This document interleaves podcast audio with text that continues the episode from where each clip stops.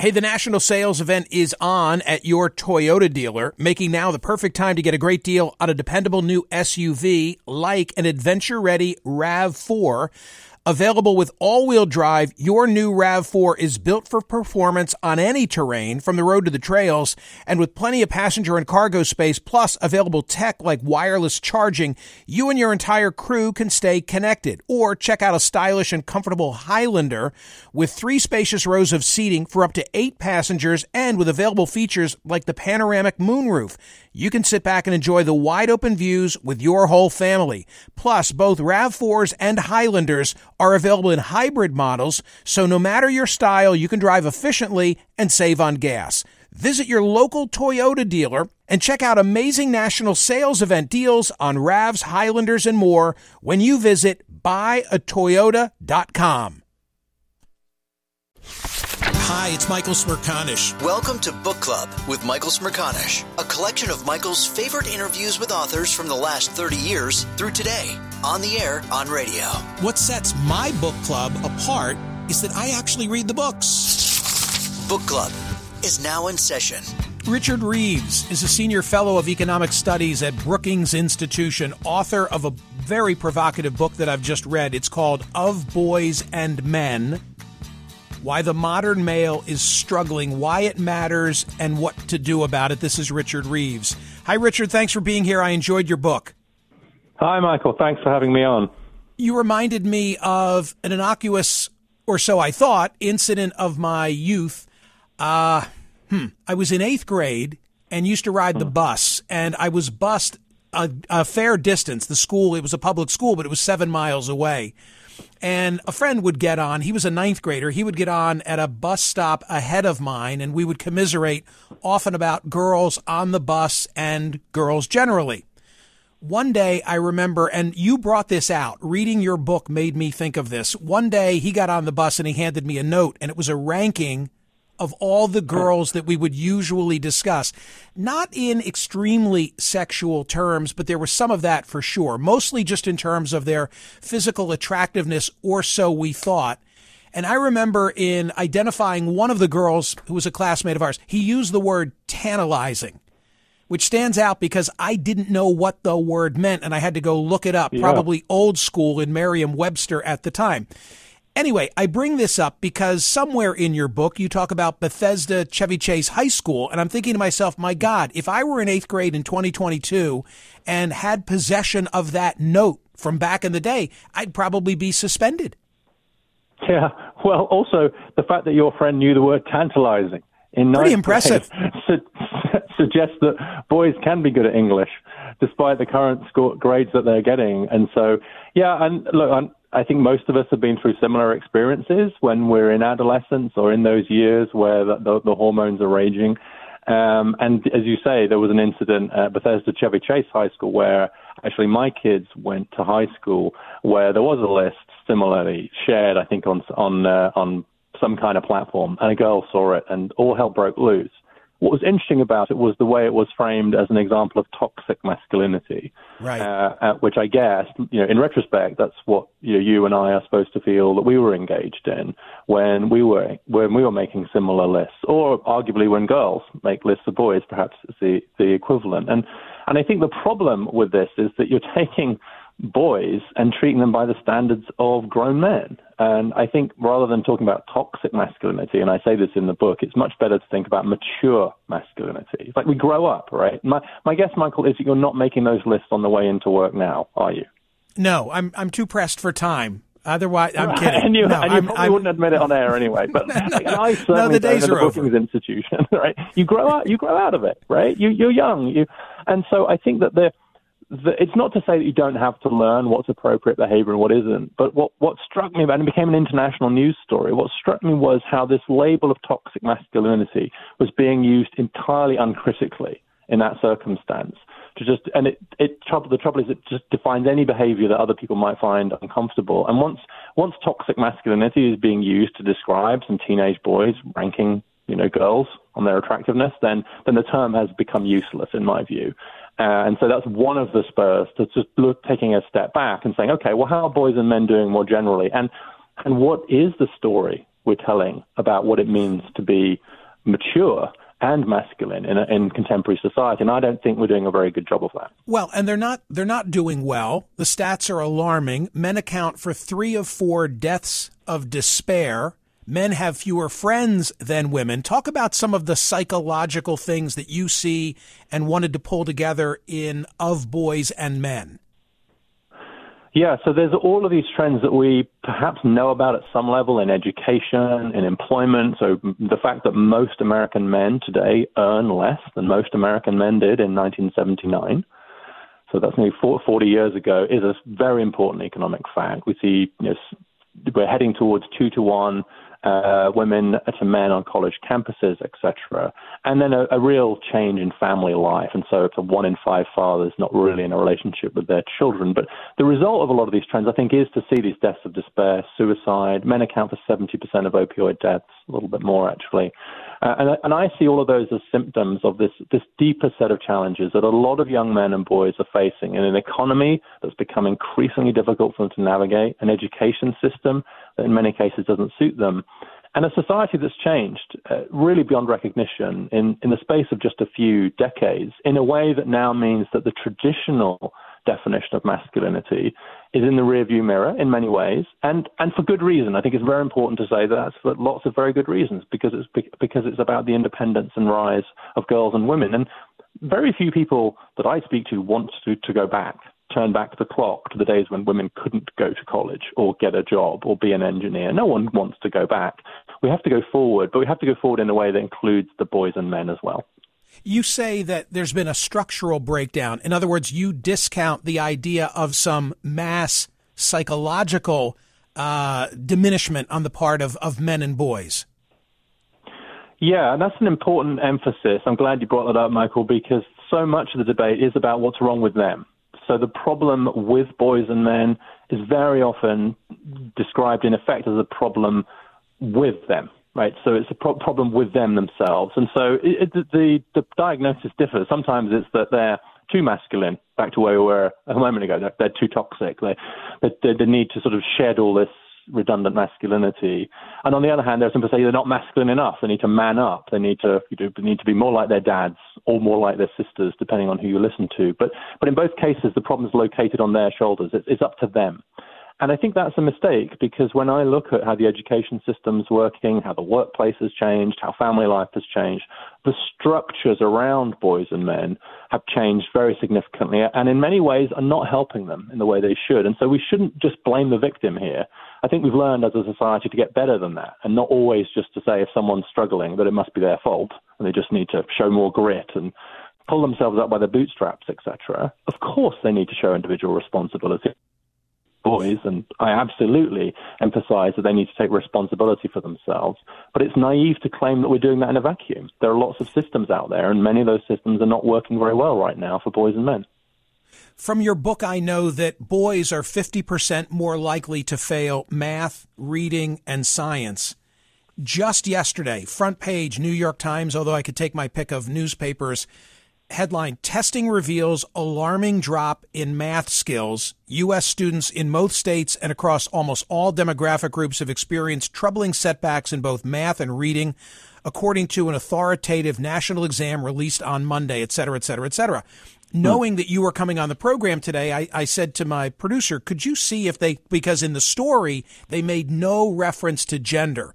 But I asked my uh-huh. producer if she could please go look at the uh, the crosstabs of some of this information, and lo and behold, you wouldn't be surprised to know this. But for women, for, pardon me, for for boys, it's even worse than it is for girls why and and this also comports richard with what i recall seeing as i was watching graduation ceremonies for each of our children it seemed like the girls were winning virtually all of the academic prizes what's going on out there where there seems to be such achievement by young women perhaps at the expense of young boys in an academic setting yeah, so I I don't think it's at the expense of, by and large. I think it's largely not a zero sum game. What we've seen, though, is that girls and young women have just not just caught up with boys and men in the classroom, but blown right past them. So in colleges, for example, like there's a bigger gender gap in getting a four-year college degree now, about 15 percentage points in favor of women, than there was in 1972 in favor of men, which was about 13 percentage points in favor of men. And so what you've seen is there used to be like, especially in, in college, you'd see this gap in favor of men. It's com- it's not it's completely flipped. So the script has and that's true in high school. So in high school, you take uh, the GPA, the ones with the top 10% GPA uh, two thirds of them are girls. The ones at the bottom, two thirds of them are boys. And you're right that if you see them going across the stage, uh, about three quarters of valedictorians are, are girls. In Ivy League colleges, just last year, every editor of newspaper was a woman. Every law school um, had a law journal review that was edited by a woman, etc. So it's just this extraordinary change. The question is why. And I actually think that the education system just favors girls and young women on average in a way that we couldn't see before because girls and young women were not encouraged to go on to college and do better. But if you think about what the education system rewards, it rewards the ability to sit still, pay attention, look ahead, turn your homework in, etc. And those skills are just m- more developed in girls than in boys. And crucially, they develop earlier in girls and in boys. So a 16 year old girl is about a year ahead just in terms of brain development. Because of brain development. I was just going to say, because of brain development. Yeah. Yeah, it's so, neuroscience. And so the, the prefrontal cortex is a bit of your brain that, that, that neuroscientists sometimes call the CEO of the brain, right, the boss. But I call it the bit of your brain that has you turn in your chemistry homework remember that you had chemistry homework and then turn it in. And essentially, you know, anyone who's raised anyone that's raised boys knows that basically you're just a substitute prefrontal cortex for what feels like a decade because the education system presumes those skills which are just much less developed in boys than in girls. And then that is now rippling through the whole education system. So the system, and then of course there's the problem of fewer and fewer male teachers and less and less emphasis on learning with your hands, learning vocationally, more book learning, and everything else equal. That just that's just a bit more female friendly than male friendly. And that sounds like a shocking thing to say, but I just I can't look at the evidence and think anything other than the fact the education system's not male friendly enough. This is Richard Reeves. His book is called Of Boys and Men. In all my social media, you can find the appropriate links if you wish to acquire a copy, which I recommend. This is the Book Club with Michael Smerconish podcast from SiriusXM. Hey, the national sales event is on at your Toyota dealer, making now the perfect time to get a great deal on a dependable new SUV like an adventure ready RAV4. Available with all-wheel drive, your new RAV4 is built for performance on any terrain, from the road to the trails, and with plenty of passenger and cargo space, plus available tech like wireless charging, you and your entire crew can stay connected. Or check out a stylish and comfortable Highlander with three spacious rows of seating for up to eight passengers and with available features like the panoramic moonroof you can sit back and enjoy the wide open views with your whole family. Plus, both RAV4s and Highlanders are available in hybrid models, so no matter your style, you can drive efficiently and save on gas. Visit your local Toyota dealer and check out amazing national sales event deals on RAVs, Highlanders, and more when you visit buyatoyota.com. Listen to Michael live weekdays on POTUS. Sirius XM channel 124 and on the SXM app. This is Richard Reeves. His book is called Of Boys and Men. You already made reference and in the book talk about how colleges today have more women than men. Just think about that for a moment. Colleges today have more women than men. It occurs to me this is going to impact marriage and mating and whereas in the past, from an education standpoint, women used to marry upward, maybe it was the secretary marrying the boss, that's now going to be a reverse trend. True? Well, we don't know yet. Best answer. We've only we've, we're only just getting to this point where this huge change in education is rippling into the marriage market. So it's actually just very recently we crossed the threshold where in most American marriages now the wife is more educated than the husband. But it's only it's taken till now to do that because, of course, it's it, there's a huge lag effect here. It's not true among people in their 50s and 60s, for example, but it's absolutely true of those in their 30s. So we haven't really seen the effect of this yet on the marriage market. But you're right that if if you see education as a proxy for status, economic potential, and so on, then the, the question is going to be asked will a college educated woman be willing to marry a non college educated man? We haven't really faced that question up until this point because, as you say, in the past it was the other way around. And right now we're at close to parity, but the next co- the cohort coming through, hugely different. And I just don't know. I'm not ready yet. Some people are panicking about this already. I'm not ready to panic yet because college educated women really do seem to marry in very high rates. And it might well be that they are willing to marry a guy who doesn't have a college degree. But one thing's clear he still needs to have good prospects. So I can imagine a nurse marrying a plumber, for example, and her being okay with that. You need a degree to be a nurse and not a degree to be a plumber.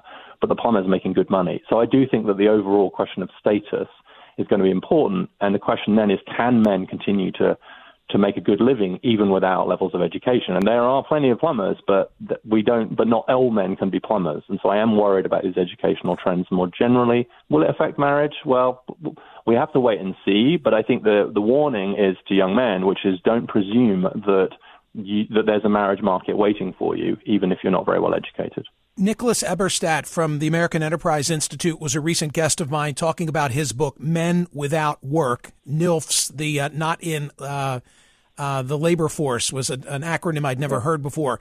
Uh, from you, I learned that one in three men with only a high school degree is out of the labor force. You attribute this to mm-hmm. automation mm-hmm. and free trade. So it's not just Richard Reeves, a conversation about psychological impact. There's a real labor component, lack of employment that is tethered to the arguments you're making. Yes, and it comes back to the, the conversation we had a moment ago about structural changes. And I think Nick's work on this is excellent, and I'm glad you glad you talked to him because there has been just this shock to the labour market from automation and then from free trade, and that's disproportionately affected traditionally male jobs. So there's no question about it that millions of jobs have been lost as a result of those changes, and most of those were jobs that were done by men. So, to the extent the labour market has had these negative shocks, they've disproportionately affected men. So then, what do the men do? And it's difficult to adapt. It's difficult to get into the new economy and into the jobs that are that are that are rising, especially if they are more female dominated in areas like healthcare and education.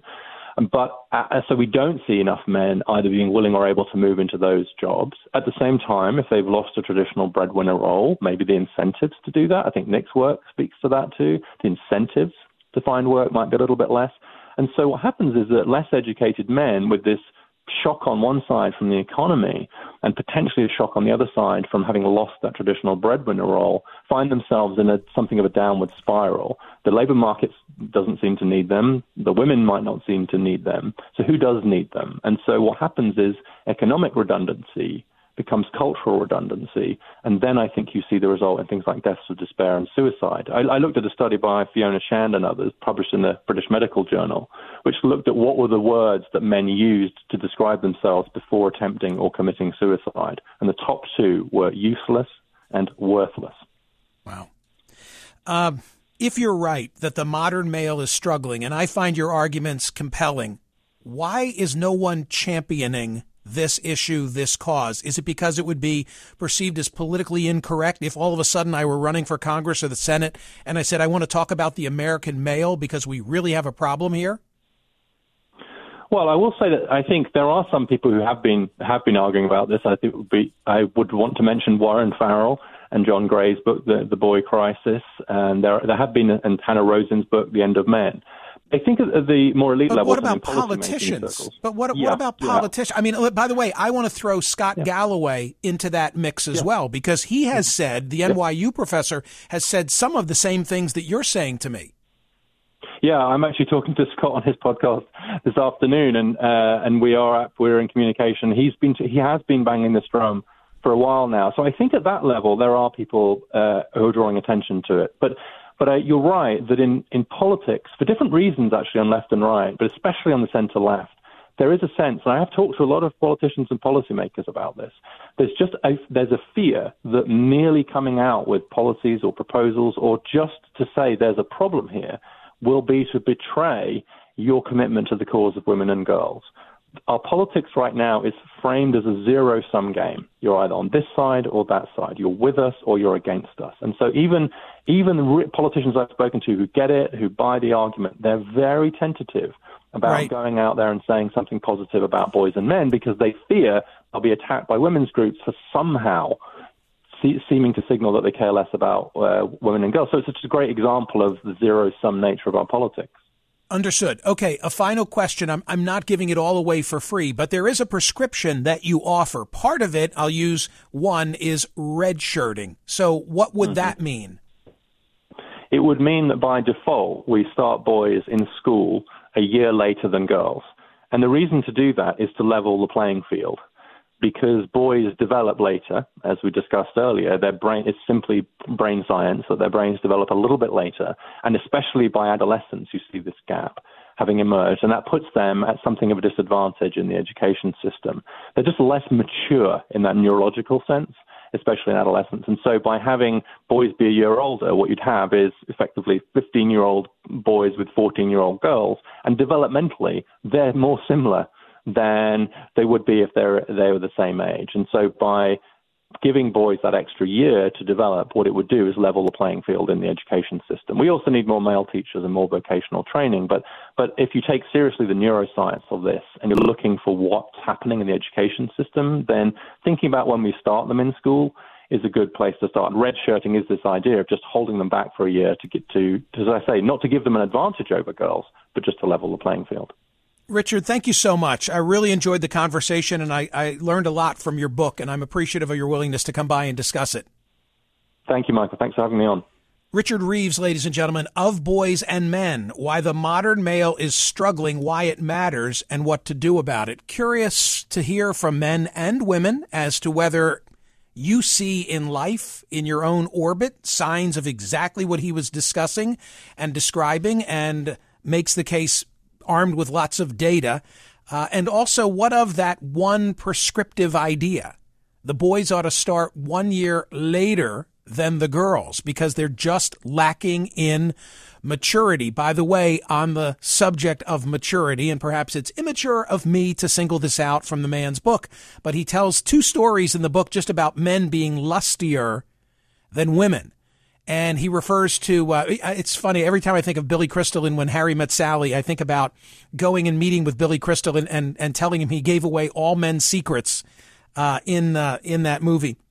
But Billy Crystal in the movie says women need a place to have sex ah, damn it I stepped on the line. Take two. Women need a reason to have sex. Oh. men just need a place. And this regarding the Jeffrey Toobin incident, he said that in his book, he, he notes that the reaction among women, TC, tell me if you think this is accurate. Mm. The reaction among women to hearing of the Tubin uh, online incident. Incident. What was he thinking in the middle of a meeting? And the reaction of men is, what was he thinking with his camera turned on? Oh God. True or false? I can neither confirm nor deny any of this. Let's talk about men. Let's talk about boys.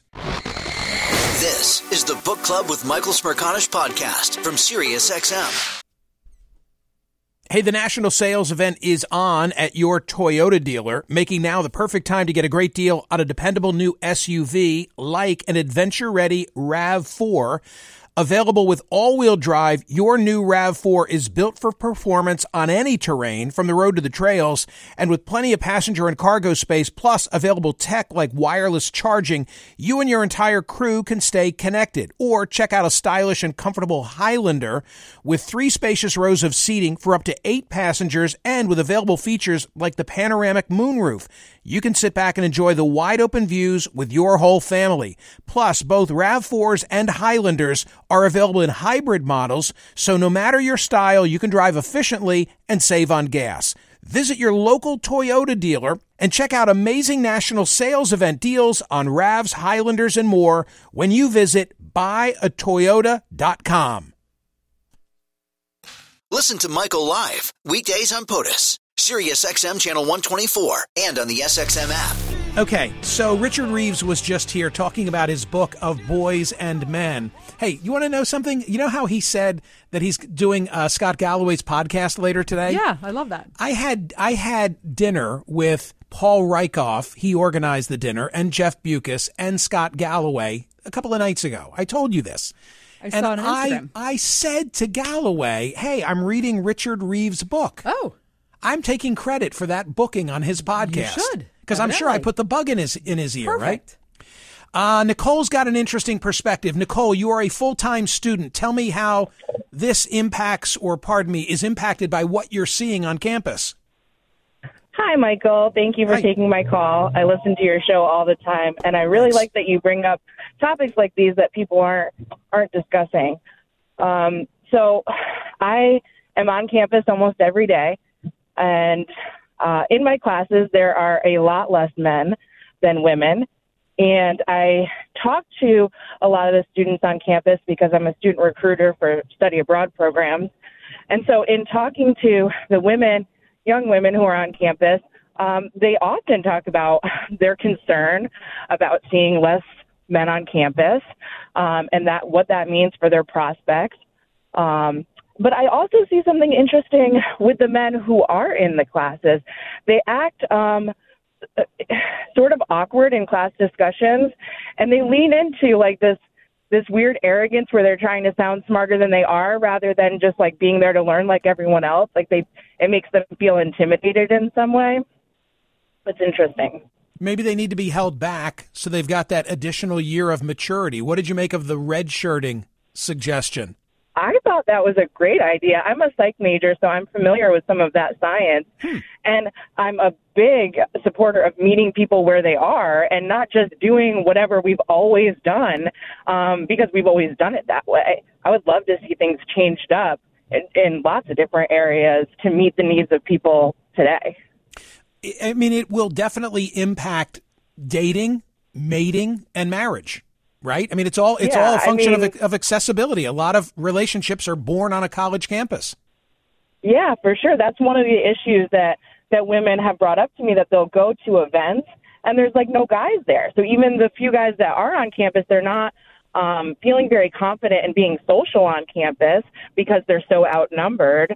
Um, and just like from my perspective as an educated woman, I I certainly would date somebody who um, didn't have a college degree. My my boyfriend does have a college degree, um, but he would have to, like your guest say, he would have to be doing something else with his life. Um, there's like a trade or something. I think, uh, Nicole, I, I also think this is pure speculation and theory because I'm, I'm almost an old man at this point. But I also think that those guys in class are socially awkward because their understanding of women, for better or worse, is born of the internet. Their understanding of sex and relationships is born of the internet. They just don't get it. Yeah. I, I, I agree with that. Um, I'm I'm an older millennial. I agree with that in general with uh, with Generation Z. I'm I'm definitely an, a non-traditional student on campus, um, so it's been interesting for me to get on with my with the generation that's coming up behind me and see the differences in the social patterns. Nicole, thanks for that call and the input. I really appreciate it. I'm going to take more phone calls on this. I see all the blinking lines. I'll try and move it along and include as many folks as I can. We're having a conversation about boys and men. This is the Book Club with Michael Smerconish podcast from SiriusXM. Hey, the national sales event is on at your Toyota dealer, making now the perfect time to get a great deal on a dependable new SUV like an adventure ready RAV4. Available with all wheel drive, your new RAV4 is built for performance on any terrain from the road to the trails. And with plenty of passenger and cargo space, plus available tech like wireless charging, you and your entire crew can stay connected. Or check out a stylish and comfortable Highlander with three spacious rows of seating for up to eight passengers and with available features like the panoramic moonroof. You can sit back and enjoy the wide open views with your whole family. Plus, both RAV4s and Highlanders are available in hybrid models, so no matter your style, you can drive efficiently and save on gas. Visit your local Toyota dealer and check out amazing national sales event deals on RAVs, Highlanders, and more when you visit buyatoyota.com. Listen to Michael live weekdays on POTUS, Sirius XM channel 124, and on the SXM app. Renelle, you are in West Bloomfield, Michigan. On the subject of boys and men, you wanted to say what? Hi, Michael. First time caller, long time listener. You. And Thanks. I w- wanted to call because I have a teenage son and I have seen all of this exactly play out in real life. He is just, the girls are dominating everything at his school. And because of this, I did redshirt my younger son. Oh, you did? Yes, he's so he's like a borderline birthday. So we held him back on purpose because of our experience with my older son to give him that advantage. Interesting. And maybe if you didn't have the the first son, you wouldn't have learned from that experience. Oh, absolutely. And it's been great. He's in second grade now and he's dominating in everything academically. Isn't isn't that interesting? Uh, great great real life example. R- Renelle, I guess I'm I'm a dope. I guess at a certain age they have to be registered, right? In other words, you were able because it was borderline to hold back slightly. Yeah, so my so my other son, I wouldn't have been able to do this because his birthday is right in the middle of like the age range. And it becomes mandatory. The, yeah, because I was thinking to myself as I was listening to you, hey, maybe we don't need the politicians. Maybe parents can can do this on their own. But no, a state lied, a state law, no doubt says on such and such and at such and such an age they got to be in school. Well, there are waivers. I know a lot of people sign waivers to try to get their kids into school early. Hmm. So I don't uh-huh. know if you can sign them in to get it late too, but I know people do it to get their kids early. Yeah, good good stuff. Renelle, thank you for that. Good luck. Appreciate it. Alan, you are in Cypress, Texas. Your thoughts are what? Uh, well, I'm uh, I come from a family of three brothers, myself being one.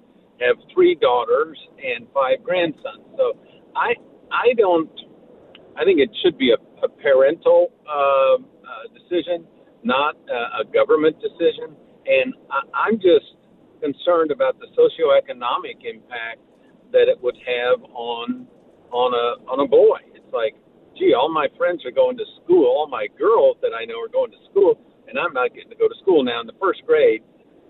Boys could care less about girls, but I, I just I think there's other issues going on here and I think it's uh, parents are much hard, especially fathers, if they're around, uh, and then a lot of times they're not. But if the if the if the parents are are especially the fathers, they're tougher on the boys.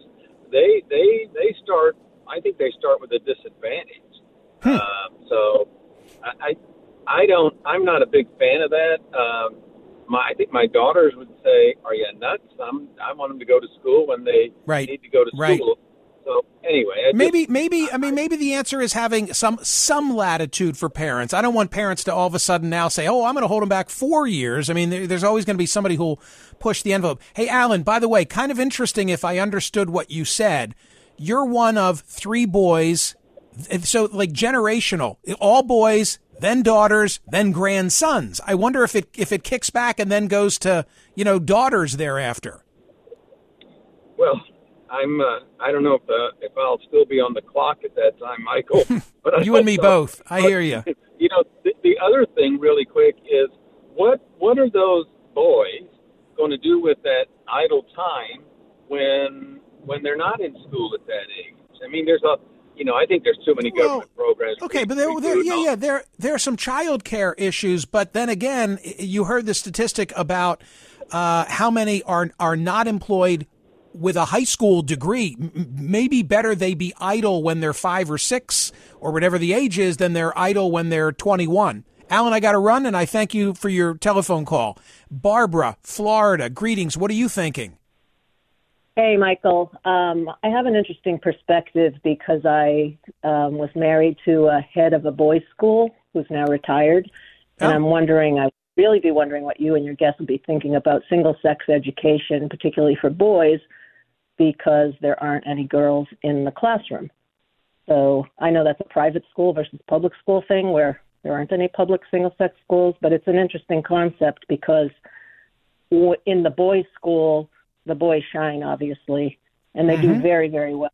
And they go on to do very, very well. Barbara, he doesn't. You raise a really good point. He, as far as I remember, I just read the book. Um, I don't think he addresses, you know, same sex education, at least not at length, but I think you raise a really good point. I can only tell you that when ours were younger, and my wife and I uh, had a daughter, then three sons, and there's a big age difference between the daughter and the boys. With regard to the boys, we looked long and hard. TC knows the school at a local private all male institution. So did we. I was local to- private all girls institution. Okay, I was going to say because Yeah. Emma could not have. Of course. And I was enamored with the place. Of course. And and frankly, there was no room. uh, There was no room at the inn. It would have necessitated like son number two getting in. Then they said they could take, and it was just Yeah. a hassle. So we moved on. But I think it is like tough to get in. I- I'll also tell you that real quick with respect to the red shirting thing. Yeah. Um, at least in at least in New York City, where where we lived, the the mothers of the and parents of the girls are doing the exact same thing, not just the boys. Because when we moved there, our daughter was on the younger end. We just put her in the grade she was supposed to go to, and she was over a year younger than so many of the girls in her class. We were hmm. shocked. Interesting. Interesting. I, I th- uh, thank you, Barbara. Wish you all, wish you all good things. I, I want to go back to the political point. There's a problem. Okay, the deaths of despair. I really need to reduce this more to the numbers than I, I do the the psychology of it. A because I quickly get out of my depth, and, and B because it's just misleading. Deaths of despair are disproportionately impacting men economically, men are at a disadvantage. I can totally understand if you were running for office and saying what I just said, you'd be excoriated. Right? Feminist groups would, but but you're not saying anything. He correctly he correctly uh, reframed my question when I said at the expense of boys. I said, you know, like girls are kicking butt. You go to a graduation ceremony at a middle school or high school level and you see like all the academic prizes are being won by girls. And I said to the detriment of the men and he said no it's not a zero sum game. It's not that that men are losing out because women are doing well or girls are everybody can do well. But right now guys are at a disadvantage. But my god you're going to get elected to office if you say and when I get there you know I want to talk about this disparity. I don't I don't think you'd be able to advance that case. Thank god for Sirius XM's POTUS channel, where we can have this spirited and honest conversation. Hear more of Michael Smerconish on Sirius XM's POTUS Channel 124. Live weekdays from 9 a.m. to noon East or anytime on the SiriusXM app. Connect with Michael on Facebook, Twitter, YouTube, and at Smerconish.com. Book Club with Michael Smerconish. New episodes drop Mondays, Wednesdays, and Fridays.